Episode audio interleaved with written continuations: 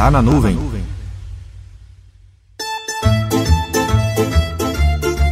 Você sabia que hoje, dez de julho, é comemorado o Dia da Pizza?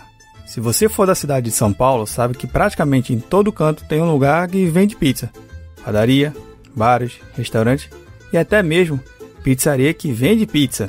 Em Recife é a mesma coisa, só que com farmácia. Para onde você olha, tem no mínimo duas, uma do lado da outra. Mas voltando para a pizza, você saberia dizer quem é que come mais pizza?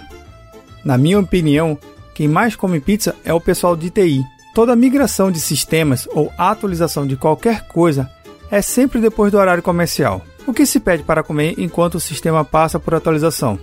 Geralmente, pizza. Eu não tenho uma pesquisa que diga qual seria o sabor mais consumido. Mas se você já participou de algum plantão de atualização, provável que a pizza estava lá fazendo parte do seu time de migração. Se você disser quantas vezes comeu pizza, é capaz de sabermos quantos projetos foram feitos na madrugada. Já participei de alguns projetos onde tudo era exatamente organizado e planejado. Todos os processos bem definidos, cada recurso que seria utilizado na migração estava pronto, incluindo a pizza. Mas na hora da migração, faltou cancelar uma rotina de conciliação de integridade dos dados no banco de dados de produção. Mamma mia! Cuidado, para seu projeto não acabar em pizza.